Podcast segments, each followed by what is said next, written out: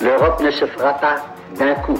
Ce n'est pas contre une nation quelconque que nous nous rassemblons. On peut sauter sur sa chaise comme un cabri en disant l'Europe, l'Europe, l'Europe, mais ça n'aboutit à rien. France Culture. L'Europe marche à nouveau sur deux jambes. Les termes du débat européen. Le débat, il n'est pas entre moins d'Europe et plus d'Europe. Le débat sur l'avenir de l'Europe a ainsi été relancé. Ce sera une autre manière de découvrir l'Europe. Emmanuel Laurentin. Bonsoir, entrons ensemble dans un temps du débat spécial, celui du vendredi, les termes du débat européen, une émission pendant laquelle nous nous attachons à un terme qui nourrit le débat public aujourd'hui en Europe.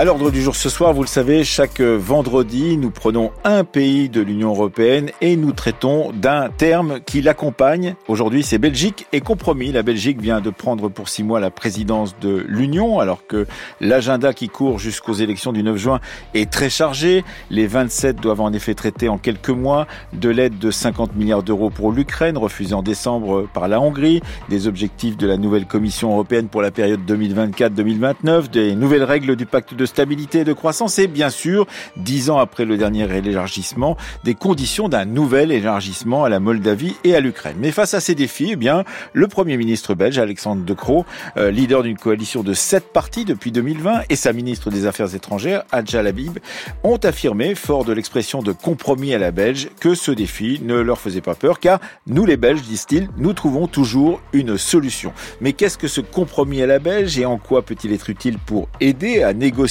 entre États européens Ce sont les questions que nous poserons à nos deux invités. Avec nous en studio à Paris, François Roux, bonsoir. Bonsoir Emmanuel Laurentin. Vous êtes diplomate, vous êtes ancien représentant de la Belgique auprès de l'Union et vous êtes ancien chef de cabinet du président du Conseil européen entre novembre 2019 et juin 2020. Et avec nous à distance, Caroline Séguesser, bonsoir. Bonsoir. Vous êtes chercheur au CRISP, le Centre de recherche et d'information sociopolitique, docteur en histoire et spécialiste des cultes et du système institutionnel belge.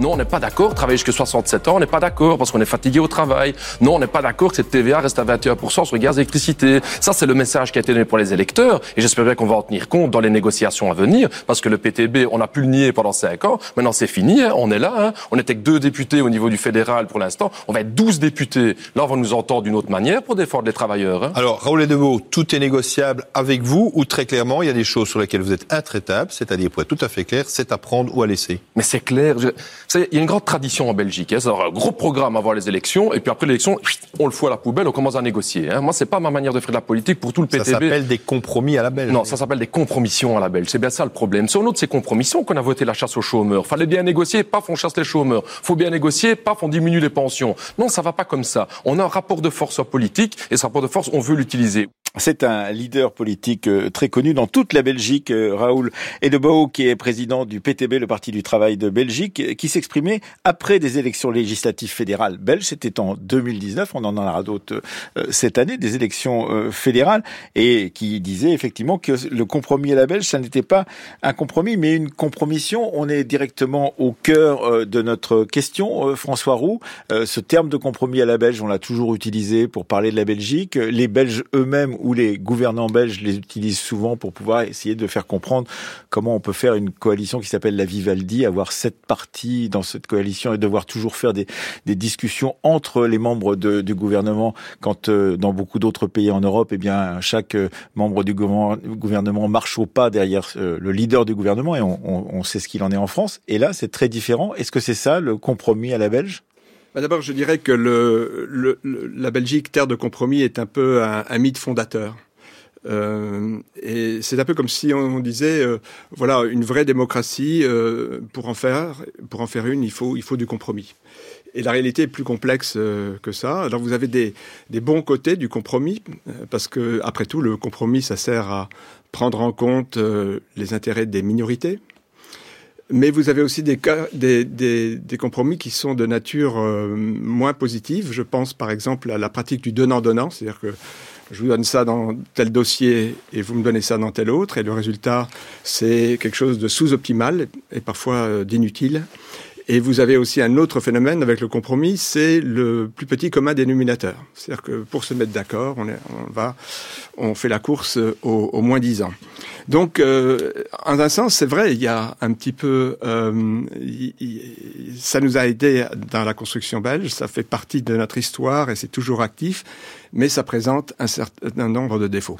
Alors, Caroline Zegesser, vous êtes euh, historienne, vous avez travaillé sur euh, ce système institutionnel belge, effectivement. Euh, on peut dire que euh, c'est ce que disait François Roux, c'est depuis le départ, c'est-à-dire depuis 1830 et la création euh, du pays qu'il y a cette idée d'un compromis, déjà entre les catholiques d'un côté, les libéraux anticléricaux de l'autre.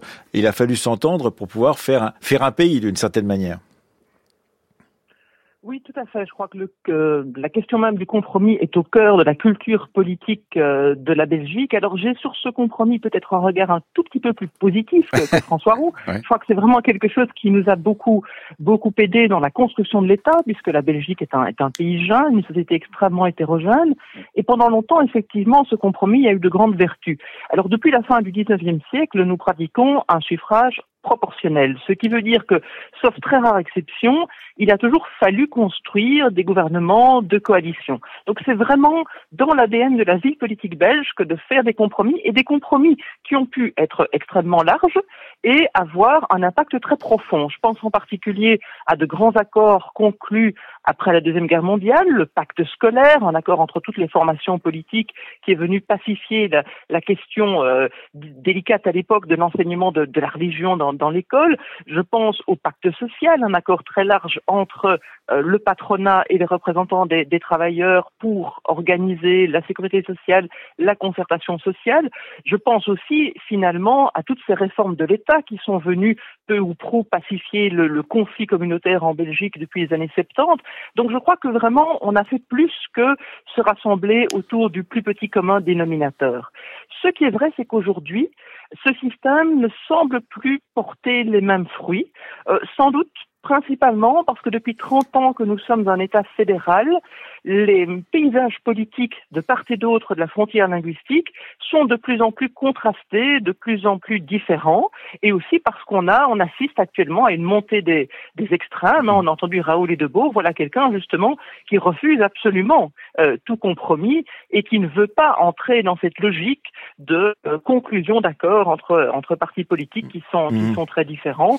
Il faut dire aussi qu'on a en Belgique, je crois, euh, une situation un peu unique au monde et qui constitue un, un handicap handicap, c'est que nous n'avons plus de partis politiques euh, nationaux, donc à l'exception de, de l'extrême gauche, mais donc finalement, tous nos, nos, compromis doivent désormais être négociés selon un, un axe double, un axe idéologique euh, gauche-droite traditionnel un peu à tous les tous les paysages politiques, et puis un axe que j'appellerais nord-sud, c'est-à-dire qu'au lendemain du scrutin, il faut discuter entre formations politiques euh, flamandes et formations politiques francophones, et ça complexifie singulièrement mmh. le jeu politique. Et on a bien vu que ce gouvernement Vivaldi, effectivement, quand il obtenait un accord, eh bien c'était un accord à minima euh, sur finalement euh, euh, des, des, des, choses euh, qui, qui, ne permettaient pas de, de faire de, de, grandes réformes. Avec des niveaux de pouvoir euh, très différents, un État fédéral qui s'occupe effectivement des questions, disons, de défense en particulier, mmh. des trois régions, trois communautés, dix provinces et 580 communes, effectivement, et à chaque, chacun de ces niveaux, il y a des discussions, il y a des négociations, et parfois ça bloque, et comme le disait à l'instant Caroline Séguesser, ça bloque de plus en plus entre euh, région flamande et, euh, et Wallonie. Oui. Et Bruxelles aussi. Tout à fait. Enfin, je, je, partage euh, entièrement les nuances apportées par euh, Caroline. Hein. Je ne veux pas dire que ça a toujours été une mauvaise chose, le compromis. Au contraire, ça, ça a permis de trouver des solutions à des problèmes compliqués dans le passé. Mais j'observe quand même euh, trois choses. C'est que quand on gouverne par compromis sur fond de scrutin euh, proportionnel, comme Caroline l'indiquait, il faut beaucoup de partis dans la coalition. Hein, donc on en a sept provenant de quatre familles politiques euh, différentes. Deuxième constatation, c'est plus le compromis est large, plus il est conservateur, plus il est difficile à ce moment-là de faire par exemple des réformes euh, selon une ligne claire.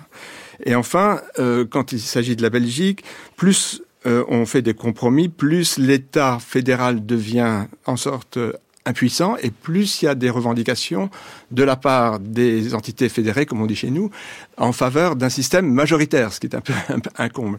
Donc le résultat, ce que je constate aujourd'hui, c'est que les grands clivages dont, dont parlait euh, Caroline, en général on en cite toujours les, trois mêmes, c'est-à-dire Église-État, possédants, travailleurs, flamands, wallons, demeurent. Euh, dans un contexte un peu différent. Par exemple, le, conflit Église-État, il y a le problème euh, de la présence musulmane en, en, en Belgique qui, qui s'installe. Euh, la globalisation pour euh, entre, aggraver, si vous voulez, la lutte euh, dont parlait Monsieur Lebon mmh. justement. Et on pourrait ainsi de suite. Donc, non seulement ces clivages sont maintenus avec de nouvelles problématiques, mais de nouveaux clivages sont apparus, euh, en particulier sur l'environnement, par exemple, ou euh, sur euh, sur les sur les migrations.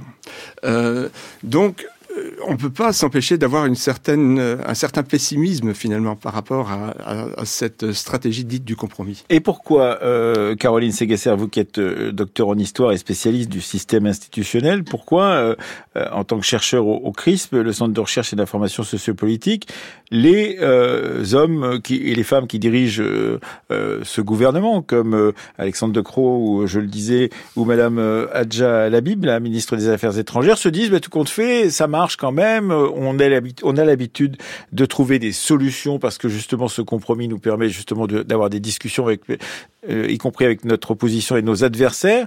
Euh, et ça peut nous aider à gouverner l'Europe pendant les six mois où nous gouvernons l'Europe. On a eu de grandes choses qui se sont accomplies pendant les présidences belges de l'Union européenne, euh, et donc il n'y a pas de raison que ça ne marche pas à nouveau. Oui, alors je pense qu'Alexandre De Croo euh, estime pouvoir se, reposer sur cette pratique du compromis, cette culture politique qui fait que les, les leaders politiques belges n'ont pas l'habitude de s'imposer par la force, mais ils ont l'habitude de négocier, de rechercher au maximum le compromis entre des positions qui peuvent paraître à l'origine très antagonistes. Un deuxième élément, c'est que la politique étrangère en Belgique, eh bien, elle est très consensuelle, à l'exception des, des, extrêmes, mais nous sommes un pays euh, enthousiaste de la construction européenne dès le départ, donc il va y avoir une équipe euh, soudée pour défendre euh, les positionnements de la Belgique et pour soutenir le Premier ministre et la ministre des Affaires étrangères dans cette tâche. Et enfin, le fait que nous allions au devant d'élections générales en Belgique le 9 juin, simultanément aux élections européennes ne constitue sans doute pas un, handicap. Hein. On peut penser, tiens, voilà, ce, gouvernement doit s'occuper aussi de la politique intérieure, ses membres doivent s'occuper de leur campagne. C'est sans doute vrai. J'espère personnellement qu'ils ne s'occuperont pas trop de, leur campagne, c'est valable également évidemment pour le pour le président du Conseil européen. Euh, mais je crois qu'au contraire, ça libère du temps, ça libère de l'énergie, parce que on est en ce moment dans une séquence politique où le gouvernement belge, le gouvernement Vivaldi, c'est très bien qu'il ne va plus engranger d'accord sur le plan national. Et donc finalement, il y a beaucoup de, il y a beaucoup d'espace qui s'ouvre pour pouvoir s'investir à 100% dans cette présidence de l'Union. Oui, alors justement, et euh, ça a été cité en, entre les lignes à l'instant même par euh, Caroline Séguesser. Il se trouve que le président du Conseil européen, Charles Michel, vous avez été à, son cabinet euh, peu de temps, mais vous avez été à son cabinet lorsqu'il était président du Conseil européen. De votre côté, François Roux a décidé de s'investir dans la campagne électorale et de quitter son poste alors qu'il devait le conserver jusqu'au mois de novembre de cette année. Il va le quitter beaucoup plus tôt pour pouvoir faire sa campagne électorale et d'une certaine manière, cela a été vu comme une mise en danger potentielle euh, de la structure européenne, parce que quelqu'un qui quitte ce poste très important de président du Conseil européen pour euh, mener euh, une campagne électorale dans son propre pays, eh bien laisse la porte ouverte à des solutions ou des euh, problèmes peut-être potentiels, en particulier puisque après la Belgique, ça sera la Hongrie qui prendra la présidence de l'Europe, de, dire bah, ça pourrait être Viktor Orban qui prendrait momentanément pour six mois la présidence présidence de l'Europe et donc de cette de ce Conseil européen. Qu'est-ce que vous en pensez? Est-ce que vous pensez que c'est une crise? Ça montre justement qu'il y a des tensions entre l'intérieur d'un pays et les élections européennes et que ça n'est pas facilement euh, gommable. Écoutez, sur cette euh, question, je dirais d'abord que c'est une décision euh, personnelle pour laquelle de Charles Michel. Oui, c'est ça. La Belgique n'a rien à voir là-dedans. Bien sûr. Mais, mais d'une certaine manière, vous devenez un acteur ou une actrice de l'Union européenne pendant ce temps-là, puisque le président du Conseil quittera son poste. Oui, mais ceci dit, je suis assez confiant que même cet événement ne, ne fera pas dérailler la, la, présidence belge. On a un lien consubstantiel, et le terme est assez fort, mais je l'utilise à dessein, entre la Belgique et l'Europe euh, depuis toujours. Pays fondateur, euh, évidemment. On a eu des présidences euh, extraordinaires. C'est pas moi qui le dis, c'est Jacques Delors, par exemple, en 93, qui mm. disait que c'était un rare moment de bonheur, euh, notre présidence. La présidence belge de, de Exactement. Donc, euh, c'était, c'était, je crois que c'est, un journal, c'était Libération, je crois, qui avait mm. rapporté ces, ces propos. Donc, euh, ça, ça, la présidence belge ne, ne va pas, disons, dérailler pour cela. Maintenant, du point de vue institutionnel, je dirais plusieurs choses. D'abord, c'est que, comme le dit la charge, c'est une présidence permanente du Conseil. Donc cette présidence permanente remplace l'ancienne présidence rotative. Vous savez que jusqu'à l'entrée en vigueur du euh, traité euh, de Lisbonne, c'était euh, la présidence tournante qui présidait le Conseil mhm. européen. Maintenant, on avait précisément désigné une personne. Un poste. Donc il y avait ce, ce sentiment de continuité. Et de permanence. Et de permanence qui est là et remise en cause. Mhm. Alors l'effet indirect, c'est que ça dévalue la fonction ça peut même peut-être la tuer d'ailleurs. Euh, donc ça c'est déjà pas très bien. Mais en plus les circonstances dans lesquelles euh, cette euh, décision est prise posent un problème dans la mesure où l'Europe est, face à beaucoup de menaces et euh, il c'était peut-être pas le moment de, de, quitter ce poste. Si vous voulez, le, le problème ici, c'est un problème de leadership. Et le leadership dans le monde actuel est essentiel pour l'Union européenne, en particulier sur la scène internationale, et c'est ça qui est un peu remis en cause. Caroline Séguesser, sur ce point moi, je n'ai pas grand-chose à ajouter. Je crois que la plupart, la plupart des commentateurs ont été euh, assez sévères vis-à-vis de cette décision de, de, Charles Michel qui reste un peu incompréhensible. Ça ne peut que donner l'impression quelque part d'un abandon de, de, poste qui effectivement dévalorise la, la, fonction parce que quelque part il redescend pour euh, mener un combat électoral dans, dans l'arène nationale et on ne sait pas encore tellement, je pense, quand il va effectivement démissionner. Serait-il euh, plus indiqué qu'il le fasse dès maintenant? Parce que attendre euh, les élections et sa prestation de serment au Parlement européen, ça me semble peut-être encore plus dommageable pour pour la fonction. C'est déconcertant, c'est dommage, mais je partage l'opinion de, de, de, de, François Roux. Ce n'est pas de nature fondamentalement à remettre en question le succès de la, de la présidence belge, parce que ce sont deux euh, rouages institutionnels tout à fait différents, et parce qu'effectivement la Belgique a cet enthousiasme européen. C'est un peu paradoxal. Euh, nous sommes un pays où finalement on a, je crois, un, un, faible niveau d'intérêt commun, en tout cas d'intérêt national. Euh, moi, je contraste ça avec avec mon autre pays, par exemple, qui, qui est la Suisse, où vraiment tout le monde a ce sentiment euh, d'identité nationale fort et de volonté de contribution à, à un bien-être global au niveau de l'État. Et en Belgique, on sent très peu ce sentiment, cette cohésion nationale. Elle elle a, à mon avis, aussi beaucoup baissé depuis la transformation de l'État en État fédéral. Par contre, il y a effectivement un fort sentiment d'attachement euh, à l'Europe, à l'Union européenne. Et donc là, à ce niveau-là, je pense vraiment qu'on a une équipe qui va travailler non pas dans l'intérêt de la Belgique, mais dans l'intérêt de l'Europe. Oui, vous avez été représentant de la Belgique auprès de l'Union européenne, vous en savez quelque chose, euh, François Roux, de cet attachement européen, mais c'est aussi parce que la Belgique en tire d'une certaine manière euh, parti, puisque euh, vous êtes à la hauteur de Genève ou à la hauteur de New York ou de très grandes capitales qui, pour un petit pays comme la Belgique, eh bien, montre que vous avez une importance diplomatique extrêmement centrale dans le jeu diplomatique mondial, d'une certaine manière, avec l'Union européenne. Tout à fait. Enfin, le fait d'héberger de, les institutions euh, européennes, mais aussi euh, l'OTAN, euh, a mis la Belgique sur euh, la carte internationale euh, de façon disproportionnée à notre avantage. Donc ça, c'est. Et, et, ça, justement, le, le, faible niveau d'euroscepticisme, pourrait-on dire, qu'on qu sent en Belgique, vient justement de ce réalisme, de se dire, on n'aurait peut-être pas la même importance mondiale si on n'était pas justement ce central sur cette place diplomatique mondiale. Oui, tout à fait, mais euh, je serais prudent sur l'euroscepticisme, hein, puisque euh, maintenant, d'après la dernière euh, enquête Eurobaromètre, euh, c'est 7 Belges sur 10 qui sont ah, européens. Donc ça a baissé ah oui, assez considérablement. Et alors, il y a, il y a un mouvement, euh, Caroline Segosser disait qu'il n'y a pas d'intérêt national proprement défini, sauf que quand même du côté du nord du pays, euh, il, y a un, il y a un très gros parti nationaliste et il y a un autre très gros parti d'extrême droite qui, qui ont tendance, euh, qui ont une tendance, euh, disons, centrifuge qui, qui s'affirme euh, de plus en plus. Mais je voulais attirer votre attention sur un point, c'est le parallélisme de la construction européenne et euh, de la construction fédérale en Belgique.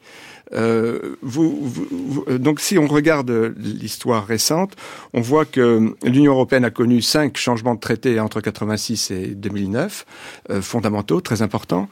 La Belgique, de son côté, entre 1970 et 2011, a connu six réformes de l'État. Euh, donc aussi un chamboulement. Euh, donc le fédéralisme au sens euh, européen a une connotation, je dirais, jacobine, centralisatrice, pouvoir supranational, alors que le fédéralisme au sens belge a plutôt une connotation Jacob, euh, euh, girondine, girondine. girondine, donc qui favorise et qui donne du pouvoir aux entités euh, fédérées. Et les conséquences pour la Belgique, c'est qu'il y a une remise en cause de la légitimité de l'État fédéral, puisque par au-dessus, il est dépassé par l'Europe, et par en dessous, par les régions.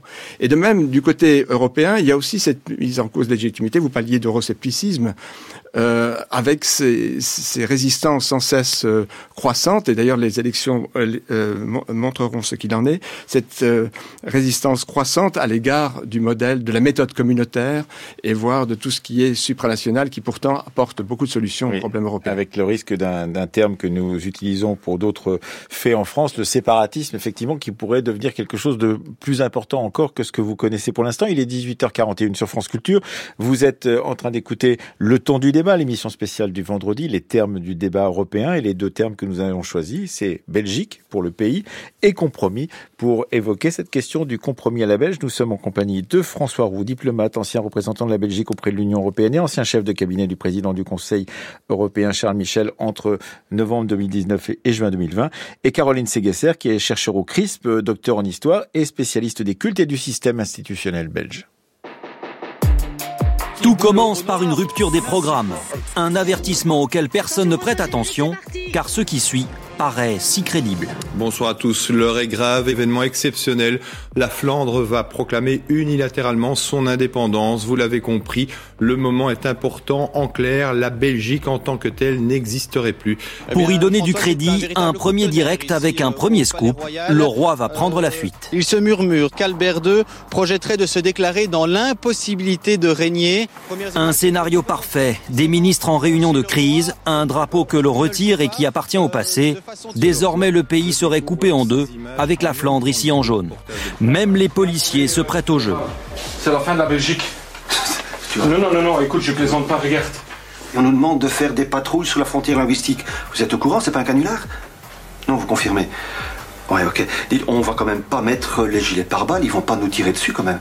Certains parlent d'un canular de mauvais goût, d'autres d'un programme si réel qu'il en aura fait réfléchir plus d'un sur l'indépendance de la Flandre.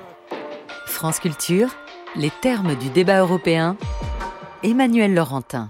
Vous souriez effectivement, François Roux, l'extrait d'un documentaire fiction diffusé en 2006 sur la fin de la Belgique, une politique fiction euh, de la RTBF, nos confrères de la RTBF mettant en scène la fin de la Belgique en tant qu'État, avec la séparation entre deux nouvelles entités, la Flandre et la Wallonie. Mais néanmoins, depuis le début de notre conversation, eh bien, il y a tout de même, euh, disons, ce spectre qui rôde autour de la question, avec euh, la possibilité nationaliste des Flandres qui pourrait conduire, non peut-être pas à la fin totale de la Belgique, mais à des changements institutionnels encore plus important. Euh, François Roux et puis Caroline Ségasser. Oui, en tout cas, concernant l'épisode que vous avez passé, c'est dommage que, que la, la radio-télévision russe, par exemple, soit pas capable de la même chose. Ouais. Ceci mis entre euh, parenthèses, euh, on a souvent enterré la Belgique euh, et elle est à chaque fois sortie de son cercueil. Donc, il faut être très prudent. Mais c'est vrai que la situation en 2024 va être compliquée. Euh, c'est vrai aussi, j'espère euh, que ça n'aura probablement pas trop d'influence sur la, sur la euh, présidence, encore que il y a des sujets où la présidence belge pourrait être prise en otage dans le contexte européen. C'est-à-dire Eh ben, et, ça s'est produit par exemple sur le, le CETA, si vous, je ne sais pas si vous vous souvenez de ces négociations, où euh, international. C'est ça, une, région, la région euh, wallonne, avec des motifs d'ailleurs très valables, avait remis en cause euh, l'octroi d'une signature dont le gouvernement fédéral avait besoin pour mettre en œuvre euh, le, le, dit traité, et il a fallu euh, négocier et faire preuve, de, en l'occurrence, beaucoup de créativité pour résoudre le problème. Ici, on pourrait avoir un peu ce même, cette même chose, mais ce qui est plus grave, c'est les résultats, c'est que si on regarde les chiffres, on voit un parti, le Vlaams Belang, qui veut dire l'intérêt belge, euh, qui fait à peu près 25%, et on voit un deuxième parti, le deuxième parti de Belgique, euh, euh, qui, est un parti nationaliste, et qui fait 21%. Donc à, eux deux, ils font 46%. Et ça veut dire que si ces chiffres correspondent à une réalité, on risque d'avoir un problème à l'issue du scrutin avec, euh, si pas une demande d'indépendance, qui est le premier point de ces deux partis euh, euh, proclamés, au moins une grosse difficulté mmh. à composer un gouvernement fédéral. Et c'est là où le danger se situe. Oui, et puis euh, effectivement, euh, la tentation vient du Nord, d'une certaine manière, euh, de l'élection de Gerd Wilders, aussi on peut dire Caroline Séguesser, qui peut être très tentante, puisque les responsables de ces partis dont vient de parler François Roux regardent avec intérêt ce qui se passe aux Pays-Bas, et que ce nationalisme flamand est très peu dans la logique du compromis dont, dont on vient de parler. Oui, effectivement, euh, la difficulté, je crois effectivement euh, en Belgique, en Flandre, c'est que nous avons un parti d'extrême droite, le Vlaams Belang, qui repose sur deux piliers, qui repose sur un pilier, je dirais, commun à l'ensemble des formations d'extrême droite euh, en Europe, hein, la xénophobie, la préférence nationale, etc., qui en l'occurrence est une préférence régionale, une préférence flamande. Et puis il, il puise également ses racines dans un mouvement flamand qui quelque part n'a jamais, ne s'est jamais atténué, n'a pas obtenu satisfaction dans, dans le cadre belge, parce qu'il faut rappeler que la Belgique, au départ, est un pays qui a été construit comme un pays francophone, un pays, une démocratie bourgeoise, et qui a effectivement opprimé la majorité démographique du pays, la majorité néerlandophone. Mais depuis les années 60, euh, les Flamands, qui sont démographiquement dominants en Belgique, ont accédé à l'égalité. On peut même dire effectivement qu'ils contrôlent l'essentiel des leviers de la vie économique, notamment. Mais ça n'a pas réussi à apaiser cette aspiration, finalement, à caractère nationaliste, un peu, un peu anachronique euh, du côté de la Flandre. Et donc toute la vigueur de l'extrême droite en, en, Belgique, en Flandre, se nourrit de ce double, ce double socle, hein, l'extrême le, droite traditionnelle et puis ce, ce, ce, mouvement flamand. Et donc oui, il existe euh, un risque, je dirais, tout d'abord immédiat de blocage politique et de très longues crises après les élections euh, du 9 juin. On oui, parce qu'il faut rappeler effectivement qu'il faut rappeler qu'il y a les élections européennes qui se déroulent le 9 juin et aussi les élections générales qui se déroulent le même jour. Donc effectivement, on joue au dé euh, de façon euh, euh, très particulière en Belgique par rapport aux autres pays européens qui eux aussi ont les élections européennes. Absolument. Le, vote est obligatoire en Belgique et je trouve euh, assez regrettable que nous ayons un peu une culture politique où on pense qu'il vaut mieux ne pas déranger trop souvent les lecteurs. Pensez, cela fait cinq ans qu'on n'a plus voté en Belgique et donc on a trouvé euh, une bonne idée de rassembler l'ensemble des scrutins régionaux, fédéraux et euh, européens le, même jour, ce qui évidemment conduit à un brouillage des enjeux, à des problèmes de, candidature euh, euh transversale du personnel politique mais là, surtout, effectivement, on peut craindre que l'ensemble des scrutins se télescope et que nous ayons un blocage politique très long mhm. qui pourrait euh, potentiellement être, être plus long que la dernière fois, mhm. puisqu'entre les élections de, de, mai 2019 et la constitution du gouvernement de Croo euh, en octobre 2020, euh, s'est déroulé euh, tout de même plus d'une année. Donc il y a ce danger immédiat. Et puis il y a, je dirais, un danger à plus long terme qui est euh, d'avoir un fédéralisme finalement qui ne réussit plus à fonctionner correctement parce que la dimension collaborative n'est pas suffisamment mmh. organisée et parce que les politiques n'ont pas suffisamment à cœur de jouer cette carte de la loyauté mmh. fédérale. Et puis euh, il y a aussi une autre dimension, c'est que vous êtes regardé. On disait avec vous tout à l'heure, François Roux, que euh, la, la, la, question européenne était centrale mm. pour mm. l'identité, d'une certaine manière, de cette Belgique telle qu'elle existe aujourd'hui. Mais vous êtes regardé par tous les autres pays européens. L'Espagne y regarde beaucoup euh, à ce qui se passe en Belgique euh, parce que, évidemment, cette tentative sécessionniste ou de séparation euh, pourrait donner des idées à d'autres. Et donc, j'imagine qu'il y a aussi cette dimension européenne à une crise qui pourrait être une crise nationale. Tout à fait. Donc, euh, sur la dimension européenne et l'interaction entre la dimension européenne et nationale, je dirais deux choses. La première, c'est que par rapport à ce qu'on disait au tout début de cette émission, il y a l'immobilisme et l'illisibilité euh, des gouvernements euh, de coalition, et surtout quand ils sont aussi nombreux. Euh, donc ça, ça provoque pas de ligne claire, ça provoque du désenchantement, et ça provoque un problème de représentation. Mais ce problème-là, il n'est pas seulement belge, on le retrouve ailleurs, et, et, se traduit, il risque de se traduire par un glissement vers la droite assez prononcé, et un compromis entre le, le, le centre-droite et l'extrême droite au Parlement européen. La deuxième, le deuxième point et c'était celui auquel vous faisiez allusion, c'est que ça va être très compliqué euh, dans le scénario du pire, c'est-à-dire d'une forme ou d'une autre, d'une indépendance euh, ou de deux États, euh, on, peut, tout imaginer, mais ce sera très compliqué pour les États membres, les 26 autres États membres, d'accepter un précédent qui, pour eux, pourrait réveiller des irrédentismes et provoquer ce que j'appellerais un élargissement interne de l'Union, mmh. c'est-à-dire que les États membres qui en font partie se, se subdiviseraient ouais, déjà. Et ce qui s'est passé récemment, le compromis passé en Espagne, et déjà montre un peu ce à quoi ça peut ressembler. Donc, euh, euh, voyons voir. Le pire n'est jamais sûr, mais il y a quand même cette euh, difficulté.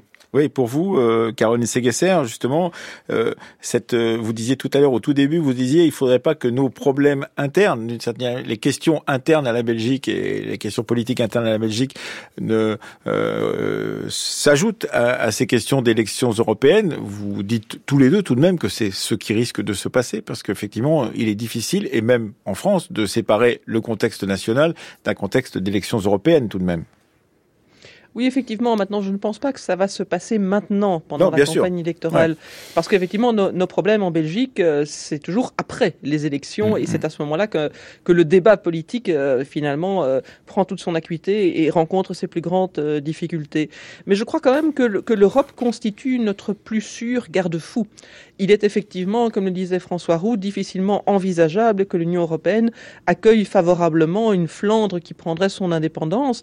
Et, et je dirais aussi que, que l'Europe est un, est un garde-fou à double titre, puisqu'il y a effectivement cette difficulté d'envisager euh, que la Belgique se fractionne en différents États qui restent membres de, de l'Union. Et puis ce, ce, rôle de Bruxelles, c'est vrai que vis-à-vis -vis de l'étranger, on a tendance à simplifier et dire voilà, il y a des Flamands, il y a des francophones euh, en Belgique, euh, mais il y a oh, bon, il y a aussi des germanophones, il y a trois communautés, mais il y a mmh. surtout trois régions. Et Bruxelles constitue une, une région à part entière, qui a la particularité d'être officiellement bilingue, mais d'être habitée essentiellement par des francophones, en tout cas par des personnes qui utilisent le français euh, comme langue véhiculaire, parce qu'il y a énormément d'étrangers, d'expatriés euh, à Bruxelles, qui est une des villes les plus cosmopolites du monde. Mais donc, je dirais que pour la Flandre, prendre son indépendance voudrait sans doute nécessairement abandonner Bruxelles, mmh. ce qui aurait évidemment pour elle un, un coût euh, tout à fait mmh. prohibitif. Donc, étant donné que Bruxelles est le siège des institutions européennes, c'est aussi une garantie quelque part du maintien de, de la Belgique. Vous nous ramenez justement à, à Bruxelles, et puisque nous avons commencé en évoquant la possibilité d'un compromis à la Belge aidant à des compromis européens.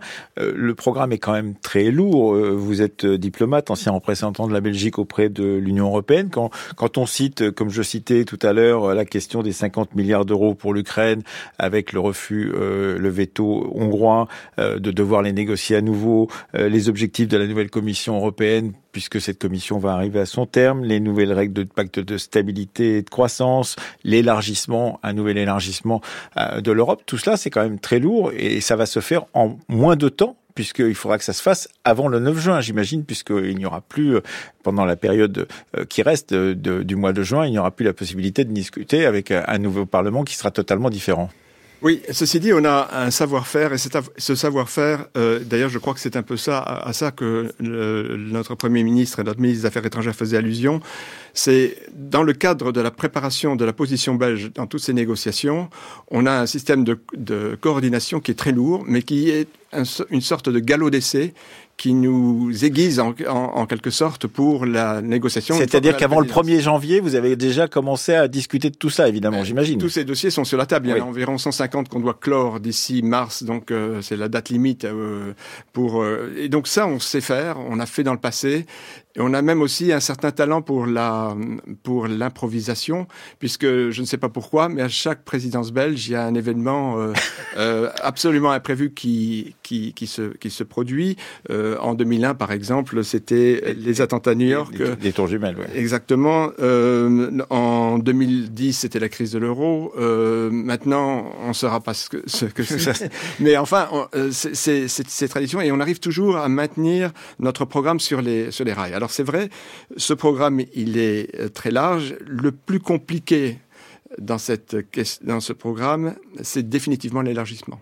Hum. C'est-à-dire la Moldavie et, et, l'Ukraine. Oui, mais pas seulement. Il y a aussi, le, il y a aussi les, les six pays euh, de l'ex-Yougoslavie. Qui attendent. Euh, donc il y a un problème majeur entre gérer ce, ce, ce, ce phénomène qu'on appelle l'élargissement, qui est absolument nécessaire, qui est un, un acte politique euh, incontournable, tout en réformant l'Europe, parce qu'on doit faire les deux en même temps. Et ça s'est jamais fait jusqu'ici, et ça, euh, ça nécessitera euh, beaucoup de conviction et, et beaucoup de créativité. En, en, tout ça en trois mois, quoi, à peu près oui, peu, enfin, un peu plus. C'est-à-dire qu'on ne le résoudra pas en trois mois, certainement pas, mais en tout cas placer les, le, le cadre les bons si curseurs pour, euh, pour, euh, pour le réaliser. Il y a beaucoup de cercles de réflexion, dont certains dont je fais partie d'ailleurs, qui se penchent sur la question. Egmont, c'est ça Egmont, mais aussi vous avez euh, l'Institut Jacques Delors, euh, vous avez Enrico Letta qui travaille beaucoup là-dessus, mais euh, c'est loin d'être gagné et ce sera difficile aussi de, de persuader nos partenaires euh, de l'Est européen de rentrer dans une logique qui, quoi qu'on en dise, aura un aspect Europe à plusieurs vitesses. Oui, parce qu'effectivement, euh, ils ne le veulent pas pour beaucoup d'entre eux, effectivement, cette Europe à plusieurs vitesses, parce qu'ils pourraient, pour certains d'entre eux, considérer que c'est une mise à l'écart de ces règles de vote euh, unanime qui permettent à, à M. Orban, par exemple, aujourd'hui, euh, de bloquer euh, cette aide à l'Ukraine, par exemple. Exactement. Et cela, c'est un des risques, effectivement, qui, est, qui pend au nez de ceux qui négocient pour l'instant. D'ailleurs, les négociateurs sont plus nombreux que la ministre des Affaires étrangères et le Premier ministre soi-même. Il y a beaucoup de monde qui négocie quand on est dans un gouvernement qui euh, donc a pris la tête de l'Europe comme la Belgique aujourd'hui. Tout à fait. C'est-à-dire qu'on a distribué donc selon notre système, on a divisé les euh, formations euh, spécifiques de conseil. Il y en a dix. On les a divisées en six catégories selon qu'il y ait une responsabilité fédérale, une responsabilité partagée entre le fédéral et une entité fédérée, soit une région, soit une communauté. Je vous décris pas les détails. Et puis alors vous avez par exemple le Conseil pêche, hein, des, qui est une, où la Belgique est représentée par la euh, région flamande, région flamande qui parle au nom de la Belgique, qui intervient et qui négocie au nom de la Belgique, mais c'est elle, d'une façon assez logique, qui a une compétence exclusive en la matière. Merci en tous les cas d'être venu nous expliquer tout cela. C'était tout à fait passionnant. Merci à vous François Roux, diplomate, ancien représentant de la Belgique auprès de l'Union européenne et ancien chef de cabinet du président du Conseil européen. Vous travaillez donc dans cette fondation, ce think tank qui s'appelle Egmont aujourd'hui. Avec nous également était Caroline Séguesser. Merci. Vous êtes chercheur au CRISP, docteur en histoire et spécialiste des cultes et du système institutionnel belge. Merci à tous les deux de nous avoir bien expliqué tout cela.